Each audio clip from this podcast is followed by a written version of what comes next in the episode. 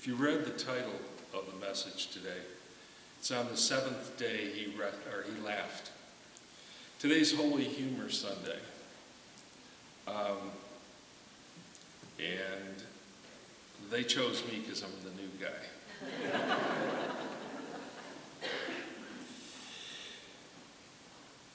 As an architect, I always was wondering how parts of the churches got named.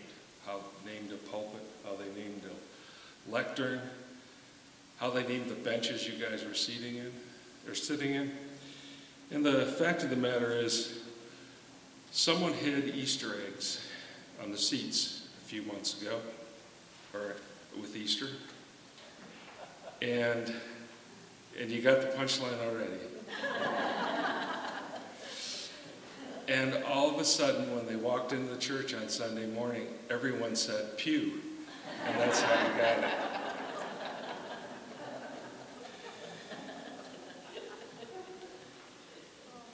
But let's begin with the uh, second scripture reading.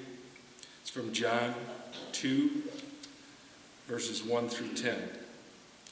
On the third day, a wedding took place at Cana in Galilee. Jesus' mother was there, and Jesus and his disciples also had been invited to the wedding. When the wine was gone, Jesus' mother said to him, They have no more wine. And his response was, Woman, why do you involve me? My, my time has not yet come. His mother just said to the servants, Do whatever he tells you. Nearby stood six stone water jars, the kind used by the Jews for ceremonial washing, each holding from 20 to 30 gallons. Jesus said to the servants, Fill the jars with water. So they filled them to the rim. He then told them, Draw some out and take it to the master of the banquet. They did so, and the master of the banquet tasted the water that had been turned to wine. He did not realize where it had come from, though the servants who had drawn the water knew. Then he called the bridegroom aside and he said, Everyone brings out the choice wine first, then the cheaper wine after the guests have had too much to drink. But you saved the best for last. This is the word of the Lord.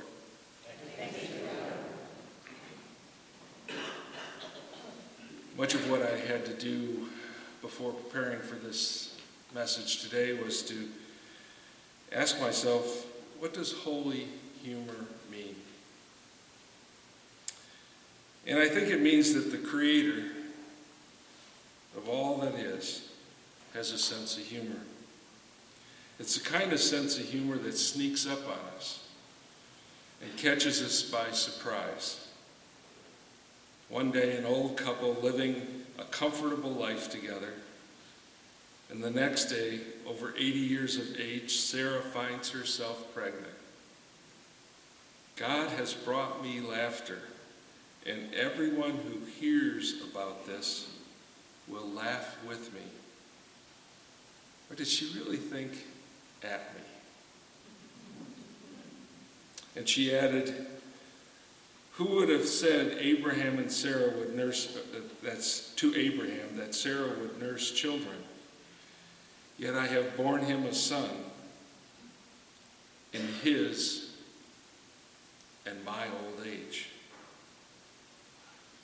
Don't miss the ironic nature of what God has done. He withheld his blessing of children to them until Sarah was a ripe old age. And he had them shaking their heads, a little in joy, a little in disbelief of what God makes possible. Now, what I can tell you about this sermon today is it's okay to laugh, it's okay to groan, and it's okay to stay seated while I run out the back of the church. But then we go to Genesis, and we see that God made all the birds that in the sky, all the fish in the sea, and all the animals that walked upon the land. But look at these animals. What happened to the giraffe? Did God drop it and catch it by its head? Was the elephant just a hippopotamus that God led around by the nose? But what shows God's sense of humor even more is the duck-billed platypus. Bill of a duck, body of an otter, tail of a beaver, laying eggs like a bird, and the male has a poisonous bite, like a snake. There's only one explanation for the duck-billed platypus. When everything was dead and was, was done and said, said and done, God had a box of parts left over. and you know, I can see him put this thing together and say to himself, Where will I see this one? I have a Catholic friend of mine who has a sense of humor. He builds birdhouses. Every now and then he makes one with looks like a church, and he puts a little tiny cross on it. He makes birdhouses for the martins, for the sparrows, for the robins. Every now and then he even makes a bat house. But the one with the crosses are made for a specific bird. Cardinals.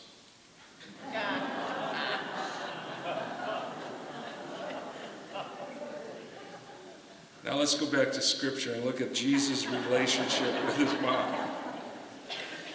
I should have worn my red outfit today. Um, she was a 14 year old kid when she had him. And she was entrusted with God's son. How many 14 year old kids would you entrust with your babies? On the third day at the wedding of Cana in Galilee, Jesus' mother was there. She's probably in her 40s by this time. And Jesus and his disciples had also been invited to that wedding. When the wine was gone, she came to him and said, They have no more wine. And his response was, Woman, why do you involve me? My hour has not yet come. But without further discussion, Mary sidesteps her son and tells the servants, Do whatever he tells you. And Jesus did what his mother wanted. Fill the jars with water to the brim. Now draw out some and take it to the master of the banquet. So they did. And you know the story. The master of the banquet finds it to be the most fine wine served. And he doesn't know where it came from.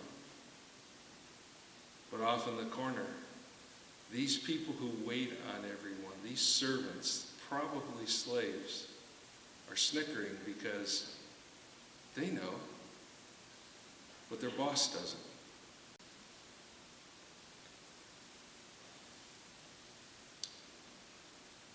Just imagine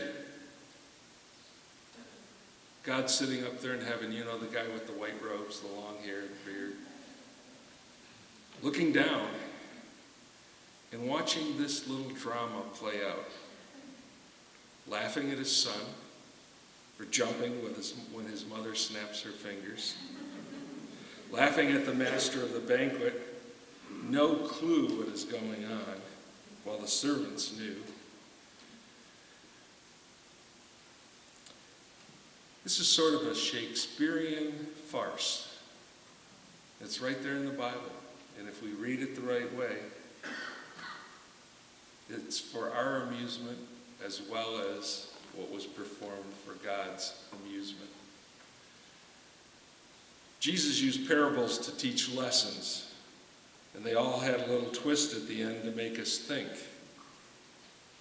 I'm going to share a new parable with you.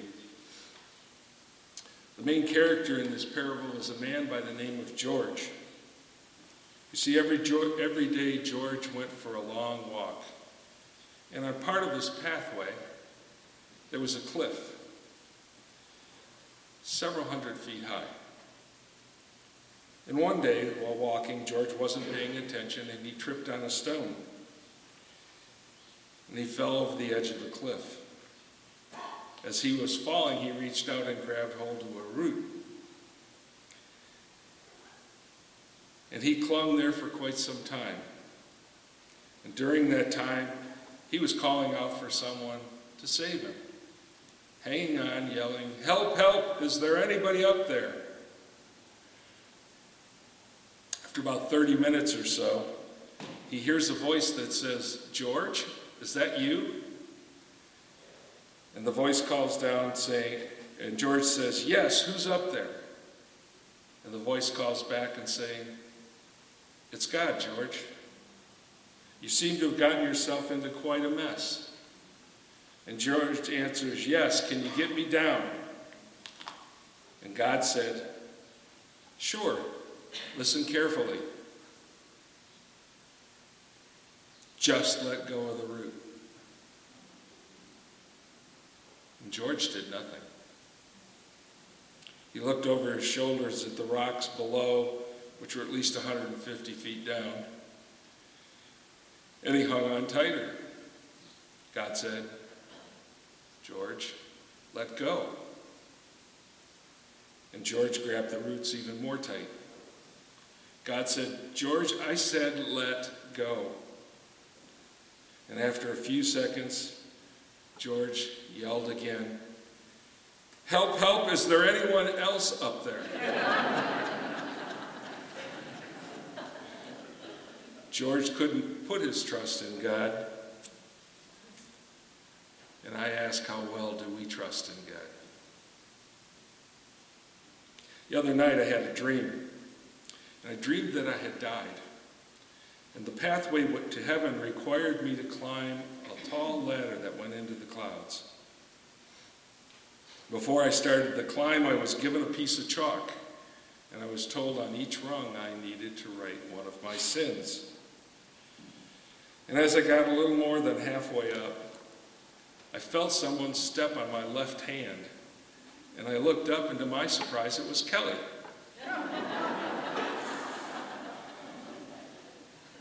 and I said, Kelly, what are you doing?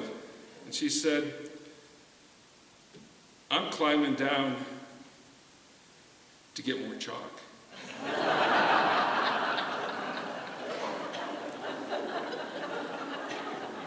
I stared after her. She kept going down the ladder.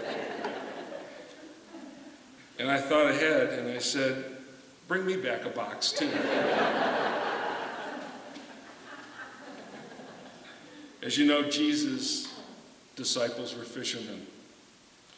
And many story, and he told many stories about them. Are there any people here that fish?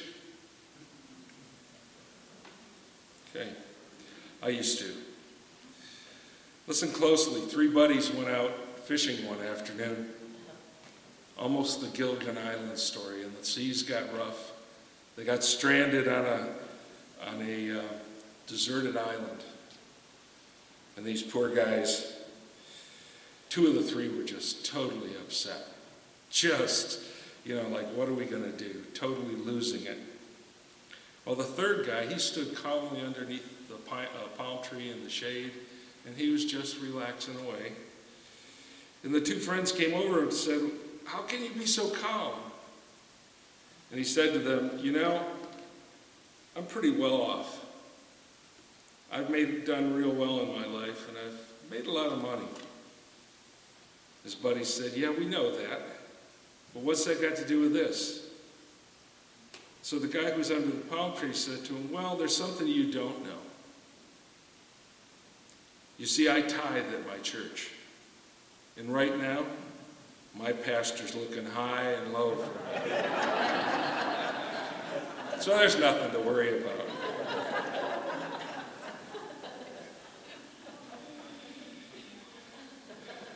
This story you may have heard, but if you have, please bear with me. I have a friend who always insists I tell this story. See, there was a young pastor, and he was new to this was his first church. And being filled with enthusiasm, he has decided in the first month to make a home visit to every member of the congregation. So he went out and he was making good progress in the evening, but Saturday came and he was determined to finish off all his visits. So he left bright and early. He didn't take time for breakfast. And no one offered him lunch. And as he made the visit to from house to house, came to be about 2:37 in the afternoon. And there's one thing about jokes that I like, it's precision. 2:37. And he was famished. His next stop was at the home of an elderly pillar of the church. He was invited in and offered a cup of tea. Thinking that that might be good, he settled in the living room chair that was offered. And while in the chair, the patron went to the kitchen to make tea. While sitting there, he noticed that there was a large bowl of peanuts on the table next to him. Well, he thought, a handful of these won't hurt. And before he realized it, he'd eaten the entire bowl. Well, now he was embarrassed. And when his host returned to the living room with the tea, he made a confession and an apology. He said, I'm sorry, I ate, I ate your entire bowl of peanuts. I will buy you more peanuts. Of course, that's the least I can do. And I hope you will accept my apology. The host replied, Oh, don't bother with that. I only like licking the chocolate off the peanuts.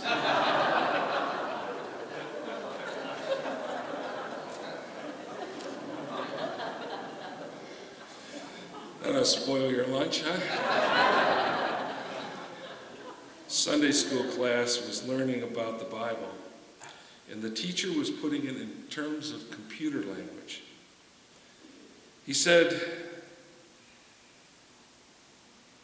to the class that prayer was like, or he saw the class as an email group, and he talked to them about how they communicate with one another. And he asked them, Did you know that Moses was the first person in history to download from a message from the cloud to his tablet? now, at the end of the, of the class, one of the older kids asked him, What does amen mean? And before the teacher could even respond, the littlest kid in the class leaned forward and looked down there at the other kid, and he said, Amen. Oh, he said send, I'm sorry. Blew the punchline. You know, you and I were created in the image of God, and you and I have a sense of humor. Well, most of us, anyhow.